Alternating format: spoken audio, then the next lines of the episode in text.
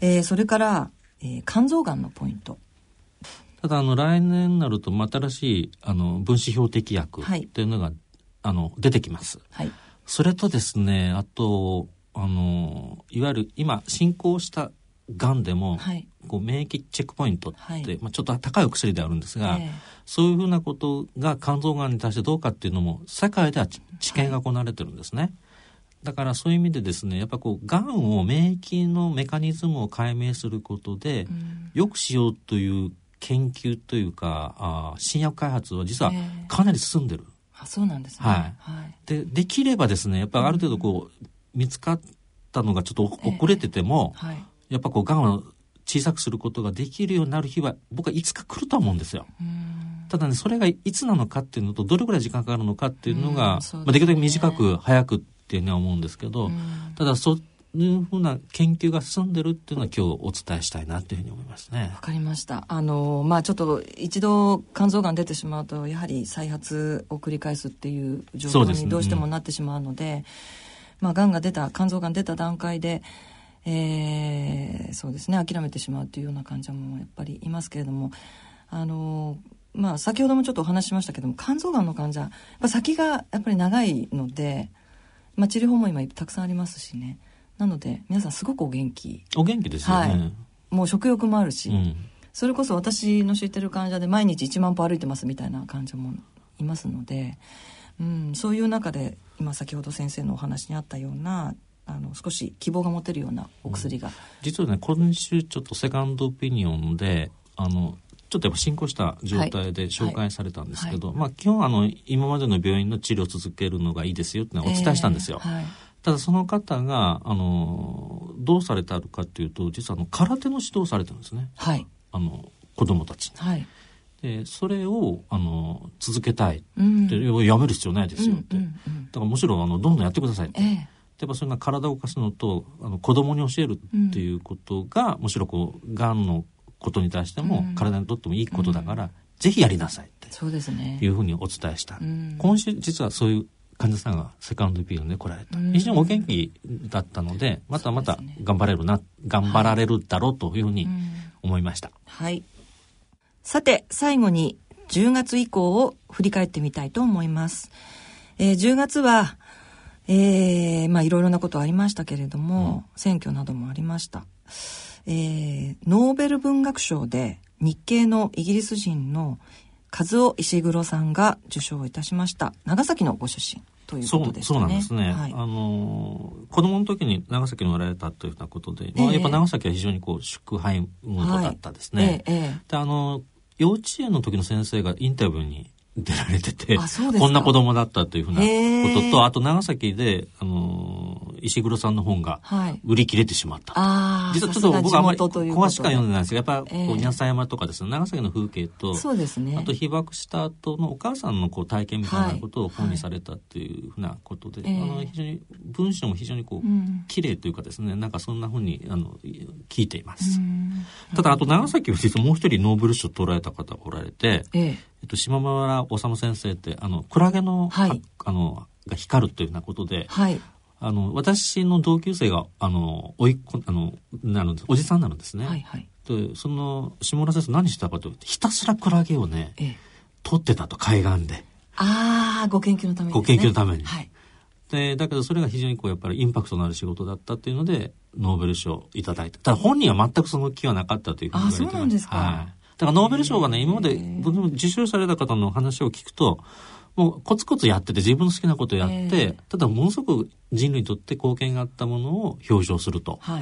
い、いうことで、あの、狙ってないんですよね。なるほど。まあ、それはそれでいいんだろうなというふうに思います。ライフワークのようなものが、はい。こう、賞につながったっていうような。自分好きでやってたことが、うん、まあ、人類の役に立ったということを評価してノーベル賞。えー、だから、あの、狙って取るもんじゃないなと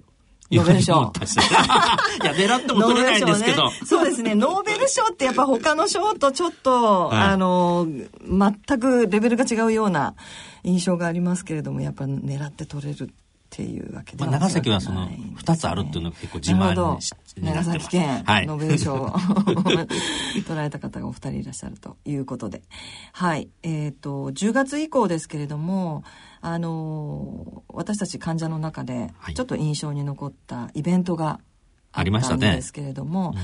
うん、えっ、ー、とこれは写真と絵画のコンテストで対象が C 型肝炎の患者で今治療中かもしくは治った方っていうことで、えー、まあ、えーと、自分で写真を撮ったりあるいは絵を描いたりしてでえっ、ー、とまあその審査がありましたね。でその我々、はい、その審査員だったそうですね。審査員をあの八谷先生と私と、えー、させていただいて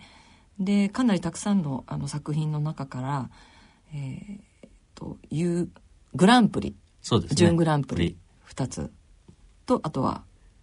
佳作みたいな、うん、まあ、結局3つずつ選んで、そうですね。3つずつ選んで、えー、その授賞式がありましたね。ありましたね。はい、はい、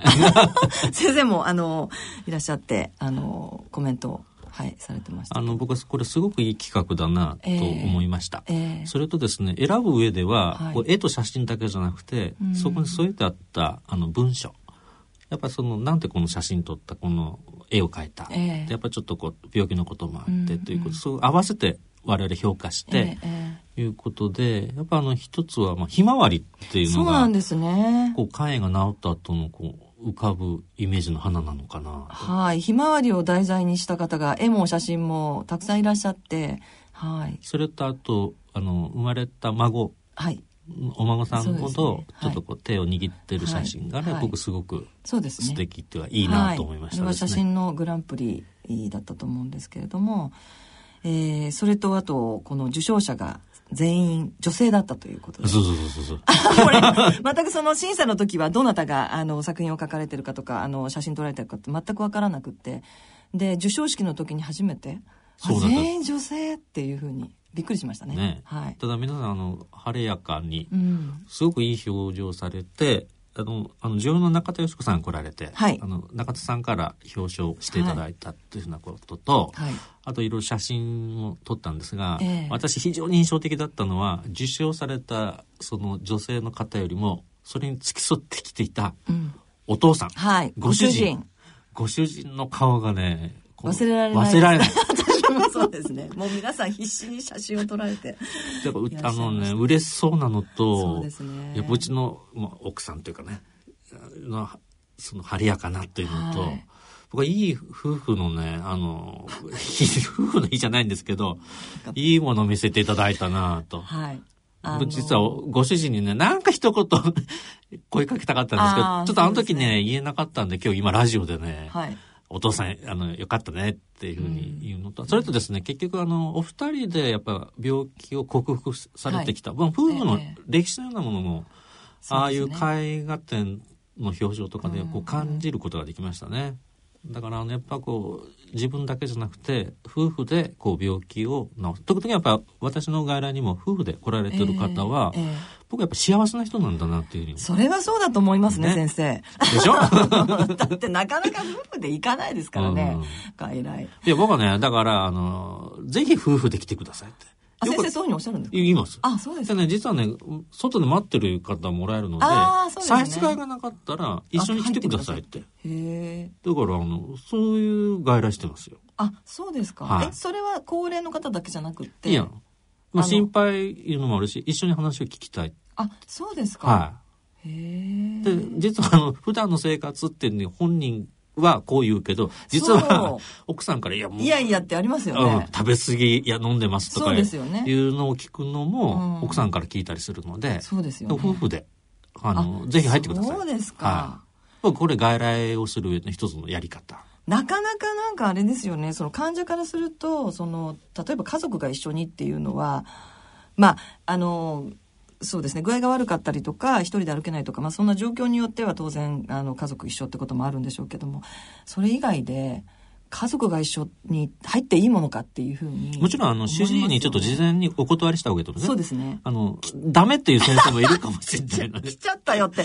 もう話が長くなるとか思われちゃうかもしれないので本当に。あそうですか。私はあの全然ウェルカムでそっちのがあの非常にいろんなことが分かっていいかなと思います。そうですよね。はい。はいわかりました。そういうなあの写真コンテストがあったという、はい、ありました。はい、すごくあの印象に残りました。えー、さて番組ですけれども10月の放送では医療費助成制度など肝炎に関するお得な制度と、えー、知って肝炎プロジェクトについて、えー、厚生労働省健康局え、がん疾病対策課、えー、肝炎対策推進室長の小野俊樹さん。それから肝炎対策推進室の専門官の磯田博さんにご解説をいただきました、えー、ではここで一息入れたいと思います。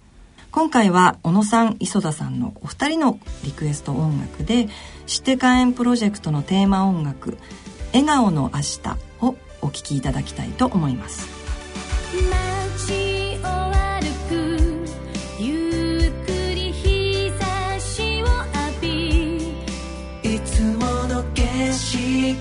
いつもと同じ子たちの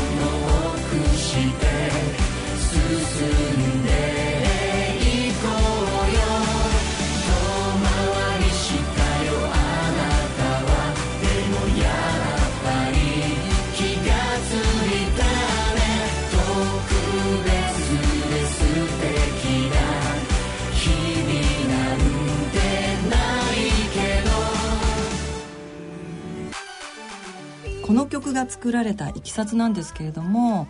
えー、これをご説明いただきたいんですが。えーと、去年ですけれども、はい、小室哲哉さんに肝炎対策大使にご就任をいただいた際に、はい、まあ、肝炎のことを多くの方に知っていただくために何かまあできることはないかとい。うことで、まあ、杉良太郎さんなどとも相談していただいて、えー、まあ、こういう歌を作るということになりました。なるほど。小室哲哉さんごしご自身も C 型肝炎でいらっしゃいましたから、はいはい、えー、まあ小室哲哉さんの曲ということですね。はい、えっ、ー、と何かそのエピソードみたいなものありますか？まあ、この曲2か月でまあ小室さんが、えー、作詞作曲編曲など全部されたということですけれども、まあ、だいぶ杉良太郎さんとはい。ろいろ相談をされて、あそうなんですね、まあ、ご助言やご注文 あの注文もあったというふうには聞いてますあそうなんですね、はい、杉良太郎さんの注文を受け入れてお作りになったっていう、えー、すごく明るくって、えー、ね、爽やかないい曲かなと思いますけれども、まあ、総勢26組の、はい。えー、サポーターの方に参加をしていただいてるんですけれども、うんうんうん。はいまあ、いわゆるあの歌手ではない俳優の方とかスポーツ選手の方も、まあ、普段聴けないような歌を聴けますし、また演歌歌手の方がですね、こういう歌を歌われるのも珍しいということであの投資で聴いてみるとすごく面白いそうですね。たくさんの方26組ですからすごくたくさんの方が、あのこの曲を、えー、歌ってらっしゃるということで聴き応えはとてもあるかなと思いますね。まあ、厚労省の中の「知って肝炎プロジェクト」というプロジェクトで作られた曲ということなんですけど、まあ、ミュージックビデオも YouTube で見られるんですかね。ということでこういった取り組みというのは今まで厚労省であったんでしょうか？私が知る限りはないですし、はい、まあ、少なくともこんなに大勢の方が参加していただいてというのはないと思いますね。うん、じゃあもう初めてのあのまあ、取り組みということで、えー、私たちもずっと注目はしておりますが、えーまあ、このテーマソングなんですけども先ほど YouTube で、えー、聞けますよ見れますよというふうに申し上げましたがその他どういう形で、えー、活用されてるんでしょうか？会に関するイベントですとか、はいはい、あの講演会なんか厚労省が関わっているようなものでは、はい、できるだけもう流して 聞いていただくようにしています。あ本当ですか？学会とかで流すとかそういうあれはないんですかね？あれはまだやったことないですね。今度あの10月に、えーと、福岡でありますけどもなんかねこういうプロジェクトがあって、うん、専門医の方たちにも知っていただけるといいですよね、うん、そうですね、はい、できるだけ多くの方に聞いていただきたいので。そうですね。はいわかりました下で笑顔見せて欲しくて。君が過ごす一日。はい、えー、今お聞きいただいたのが知って関連プロジェクトの「笑顔の明日」えー、というこれは肝炎のテーマ曲になりますけれどもなかなかこれをあの聞くチャンスがなくてですね、うん、私たちもあの断るごとにいろんなところで書けるようにはしてるんですがあの実はすごくたくさんの歌手の方協力いただいて、はい。すごい豪華メンバー。豪華メンバーなんです、実はですね。で、こういうふうに、あの、まあ、啓発活動にも厚労省は力を、力を入れていただいているということです。いや、というか、このラジオ番組に、はい、来ていただいて、はい、ええやっぱあの厚労省の活動とか、まあ、普及活動をねそうですね、あのー、そうなんです。熱心にこうされてるなとちょっと昔と変わりましたよね。そうですね、ね、あのー、私も厚労省の、まあ、推進室の方に、えっと、ゲストに来ていただこうと前々から思ってたんですけども、うん、あの本当に来ていただけるのかどうかっていうところであのー、周りがですね本当に来てくれるのみたいな感じだったんですけども2つ返事でいやもうこれは啓発になりますのでぜひぜひっていうことであの来ていただいて。はい、あのたくさんお話をいただきました。まあ、とにかく今は助成制度もあって、ええ、患者さんの負担は少なくて、はい、まあ、基本月1万円で肝炎の治療を受けられる。ええ、ということも実はあまり知られてないかもしれないので。そうですね。知らない方もまだいらっしゃる。あのこの時の放送で、はい、よく知っていただくというのとやっぱり検診が必要あの検査を受けることが必要だと、ね、はいいうふうなことだったと思います。それとあの、ね、来年以降、はい、はい、はい、えっと、そうですね。この時、この10月の放送でも少しあの室長に触れていただいたんですけども、うん、あのまあ私たちずっと長年あのまあ要望していた、えー、肝がんの患者に対する医療費助成ですね。うん、これが、えー、来年の予算に来年度以降の予算に、えー、つく予算がつくということが決まりまして。うんちょっと具体的な内容はまだまだ決まってないんですけれども、えー、っと、まあ、肝がんの患者、今まで全く医療費の助成がなかったということで、えー、負担もかなり大きかったと思うんですけども、はい、それが決まりました。これは実言うと、あの、実際の医療費がどれがかかってるか調査されたんですよ。はい、それでやっぱ、肝がんの患者さん繰り返し入院されてて、もうある時ももう最初からですけど、やっぱかなりこう個人負担が大きいというふうなことで、でね。はい、やっぱなんとかしようと。はい、で、えー、ただどれぐらいこうお金か予算がいるのかというふうなことも調査した上で、えー、こういうゴーサインが出たとい。うことで、はい、まあ、さらにこういろいろ毎年変わっていくなと。ただやっぱり具体的な制度のあり方に関しては、やっぱ春頃、あの確認していただきたいなというふうに思います、ね、そうですね。まだあの内容はあの今後おきちっと発表になると思いますので、あの肝臓がんの方はちょっと注意してえー、見ていっていただきたいなと思います。私たちもあの解放等々であの内容についてはお知らせしたいと思っています。えー、それから11月の放送では都立駒込病院肝臓内科部長の木村公則先生に肝硬変についてご解説いただきました。えー、木村先生肝硬変についてですけれどもこれは先生。えっとですね木村先生の、はい、本当にこれラジオ聞いてて非常にこう、うん、なんと優しい語り口で、肝硬変の病態を分かりやすく説明されてたなっていうのが一つと、で木村先生やっぱりあの画期的な薬をですね、はい、今こうね、開発されてるので、非常にこう応援したいなっていうふうに思うわけですね。うん。うん、であのやっぱ肝硬変を治すというか繊維を取るっていうのは、実は世界的にももう始まってるんですよ。えええ、だからそれはもう一旦硬くなった肝臓が柔らかくなる。まあ、できればこう元の柔らかい状態に戻るっていうことに関しても、あの、薬の開発が行われてるっていうのはちょっとお伝えしたいなっていうふうに思いますね。なるほど、うん、じゃあまあいろいろなところでおそらくいろいろなあの方法でそういった、えー、まあ硬くなった肝臓を柔らかくするというような、うん、お薬があとやっぱ再生医療が今こうだいぶこう弾みがついてきてますので、はい。はい、まあ、再生医療というのはやっぱ基本そういうふうなあのことを目指してはいるんですけど、えーはい、まあ、細胞レベルなのか薬いうかあの、えー、標的決めてするのか、まあ、いろんなレベルがあると思うんですけどこの研究も、まあ、数年であのかなり進むだろうというふうに思います。はい、はい、はい、わかりました。さて、ここで音楽をお聴きいただきましょう。えー、私、米沢からのリクエストで、えー、ジョン・レノンのハッピークリスマスをお聴きいただきます。なお、オンデマンドやポッドキャストの音声配信でお聴きの方は、著作権の関係で音楽をお聴きいただけませんので、あらかじめご了承ください。えー、この曲はですね、うん、まあクリスマスの時期ということもありますけれども、はい、えー、実は12月8日ですが、はい、えー、ジョン・レノン命日なんですね。うん、えー、まあ、彼は、えーと、1940年に生まれて、はい、80年に亡くなっている、うん、40歳で亡くなってるんですが、うん、まあ、生きてたら77歳ということで、うん、あの私もともとやっぱりビートルズの時代から、ね、そうです、大好きでジョン・レノンすごく好きだったんですけれども、えっと、80年この時私ちょうど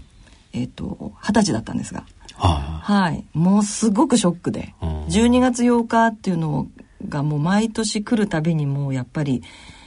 あの結構辛くてですねっていう思い出がありますね。で、まあ、この曲は「えー、War is Over」っていうあの戦争についての、まあ、副題がついてるんですけれども、うん、世界平和を、まあ、内容は歌ってる歌なんですが、えーまあ、これは後で小野陽子さんもおっしゃってるんですけれども、うん、12月8日っていうのは実は、えー、真珠湾攻撃が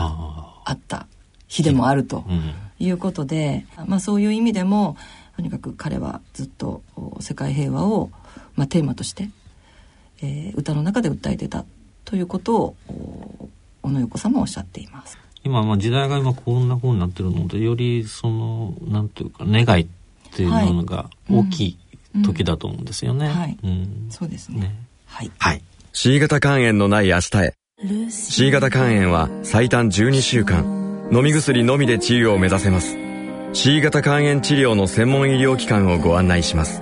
フリーダイヤル0120-01-1134または「治そう C 型肝炎」で検索。ギリアド。野村。ちょっと気になるお金の話。今回は定年退職後の健康保険です。あなたそろそろ定年だけど健康保険はどうなるの？日本という国は国民皆保険だから必ず入らないと。選択肢は3つ。1つ目は？健康保険の任意継続。2年間だけ前の会社の憲法に加入することができるけど、退職日の翌日から20日以内に申請しないとダメなんだ。2つ目は？国民健康保険。3つ目は？子供や配偶者など家族の非扶養者になる。ああ、こりゃいいや。いっそお母さんの扶養家族になろうかな。そうですね。もともとあなたはうちではいらない。つまり、不要な人ですからね。お金に関するご相談は、お近くの野村証券へどうぞ。それ野村に来てみよう。アッピはおよそ130年にわたり医薬品開発に注力してきた企業の歴史と創薬の実績を受け継ぐと同時に新たな時代の要請に応えるべく誕生したバイオ医薬品企業です。これからも様々な疾患を抱えておられる方々の生活の質の向上に貢献すべく邁進いたします。患者さんの笑顔に貢献するを目指す私たちの大いなる可能性にご期待いただくとともに、一層のご指導を賜りますようお願い申し上げます。大人のための大人のラジオ。今回の大人のラジオはいかがでしたでしょうか？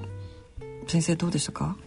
いや、あの、一年を振り返ったんですけど、まあ、あの、普段米沢さんと話してる ことでもあったかなっていう気がしますね。ねけど、まあ、楽しかったですよ。そうですね。あの、いつもの雑談の延長みたいな、ね、はい、ことで。はい。いや、これを聞いていただければ、もうありがたいなっていう、だらだらとお話ししてしまいましたが、はい、はい、あのはい、ありがとうございます。さて、えっ、ー、と、来年の目標なんですけれども、先生何かえっと、私はやっぱ仕事としては、まあ、新型関連したとにかくあの治すべき人全部治すような、うん、本当100%治すっていうのが目標です。うん。ええで B 型肝 S 抗原消す、まあ、お薬の開発にかかりたいのと、ええ、あと個人的にはですねあのもっとこう肝がんのあのメカニズムっていうのもちょっと新たにこう研究してますので、うん、まあ、仕事的にはやはりよりワンステップ上げたことにいきたいと思ってます。ので、はい、個人的にはですねやっぱもうちょっと山登りをしたいなと。そうですね、はい、先生でも暇さえあれば山の写真がアップされているので。一日休みがあると 1000m 級の山日帰りで行ってきますんで。もうこれが健康のもとですね。米沢さんいかがですか？いやいや私はですね、もうとにかくあの差し迫ったあの目標として。2月の25日に東京マラソンがあってそれを走ることになっていますので、まあ、とにかく完走ですね。えー、42って走ったことあるないです。あないの、ね、フルマラソン初めてなので、うん、はいなのでもあの完走をしたい、まあ、時間はちょっと置いといてえー、完走したいと思っています。あと、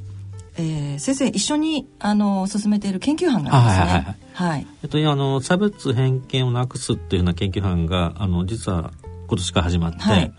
あのなかなか画期的な研究班。はい、ただあのメンバーがあの米津さんにも入っていただいて、はい、あと弁護士の方とか、患者会の方とか、入っていただいて今あのいろいろ検討してます、はい、であの今まではちょっと差別偏見の事例をこう集めて、うん、肝炎が分かって仕事を辞めないといけなくなったとか、えー、いろんなこうお悩みみたいなことがあるっていうのを今分析しているんですけど、はい。えー、まあ、それも踏まえてですね、やっぱ差別偏見のない世の中にしていくっていうのがこの研究班の目的ですので、まあ、3年間の間でやっていきたいと、はい、また引き続き、はい米沢さんにもご協力いただきたいというふうに思います。はい、はい、よろしくお願いします。あの肝炎の患者に対するその偏見だとか差別っていうのはやっぱり私たちのあの電話相談でも日々、えー、もう本当にコンスタントにあるんですね。あのまあ、先ほど先生がおっしゃったように仕事を追われてしまうというようなこともありますしそれから今あの高齢の方が、えー、施設にですねあの入れないっていうようなあのご相談もあります。ですのでまあ、なかなかあのそんなことあるのっていうふうに一般の方思われるかもしれないんですけれどもあのそういったことが、えー、一つでもこう解消されていけばいいかなというふうに思っています。ですから研究班ですので、まあ、科学的に分析して、はい、まあ、きちっと報告書出して、まあ、そういうふうな世の中に近づくように努力していきたいというふうに思ってます。えー、それとですねあの私最後に言いたいのはあのやっぱこういう患者力、えー、やっぱねあの患者さんと病院とか患者さんの医者との関係っていうのが、やっぱ昔と違うわけですよね。だから患者さん自ら、まあ、勉強されて、はい、まあ、より良い医療を求めるために活動する、うんはい、やっぱそう僕はそういう時代だと思うんですよ。まあ、こういうふうなラジオもそうですし、ええ、まあ、講演会とかもいろいろもそうだと思うんですが、はい、やっぱ患者力を高めていく世の中でありあるべきだろう。うん、で、まあ、そういうののねやっぱと突破口というか、はい、最初の事例として肝臓領域化でやっていきたいなと思ってます。はい、はい、なかなかあの大きな壁はい、いろいろ ありますけども、いやあの患者のからの発信っていうのは私も小さい微力ながらいろいろなところでやってきていて、まあ、今後もやっていきたいというふうに思ってますけれどもあの大きな壁を感じつつあの、まあ、理解していただける先生方もたくさんいらっしゃるので一緒に進めていければいいかなというふうに思っています。はい、はい、えー、ということで東京肝臓友の会からのお知らせになります。えー、来年1月21日ですけれどもえー、これは宮川財団というところが主催して、えー、実は八橋先生が、はい、はい、あの講師として招かれているわけですけれども、はいはい、テーマがですね C 型肝炎とそれからナッシュ脂肪肝ということでお話をいただきます。えー、それから相談会もあるんですね。はい、はい、あの集まっていただいた患者の方に、えー、先生にあのその場でですねバンバン質問をぶつけていただくというそういう相談会あの東京肝臓友の会ではよくやるんですけれども先生が困ってしまうという、はい、まあ、まあ真剣勝負なんですけど、はい、だからこれなかなか面白い。なと思ってます。はい、はい、あの以前先生にあのお願いした時に、えー、医者の力が試されるとい。うふうにおっしゃっていただいた相談会ですが、えー、1月21日に行います。場所はえー、東京駅の近くにありますステーションコンファレンスというところです、えー、時間は1時半からです、えー、内容についてのお問い合わせは東京肝臓友の会、えー、03の5982-2150までお問い合わせください。さて番組では皆様からの疑問質問ご意見ご感想をお待ちしています肝臓に関する質問や治療に関する不安や悩みなど何でも結構です。宛先です。郵便の方は郵便番号105-8565ラジオ日経大人のラジオ係まであるいはラジオ日経大人のラジオの番組ホームページからの投稿もお待ちしています今回は長崎大学大学院教授で国立長崎医療センター臨床研究センター長の八橋博先生とともに2017年を振り返ってみました、えー、今日の放送かなり、えー、長く八橋先生にお付き合いいただいたんですけれども、えー、オンデマンドやポッドキャストでは、え、これが全て聞くことができますのでどうぞ皆さんオンデマンドやポッドキャストでもお聞きください。八橋先生ありがとうございました。ありがとうございました。今日も楽しかったです。さてお時間となりました。お相手は私米沢敦子でした。大人のための大人のラジオ。この番組は野村証券ギリアドサイエンシズ株式会社アッビー合同会社他各社の提供でお送りしました。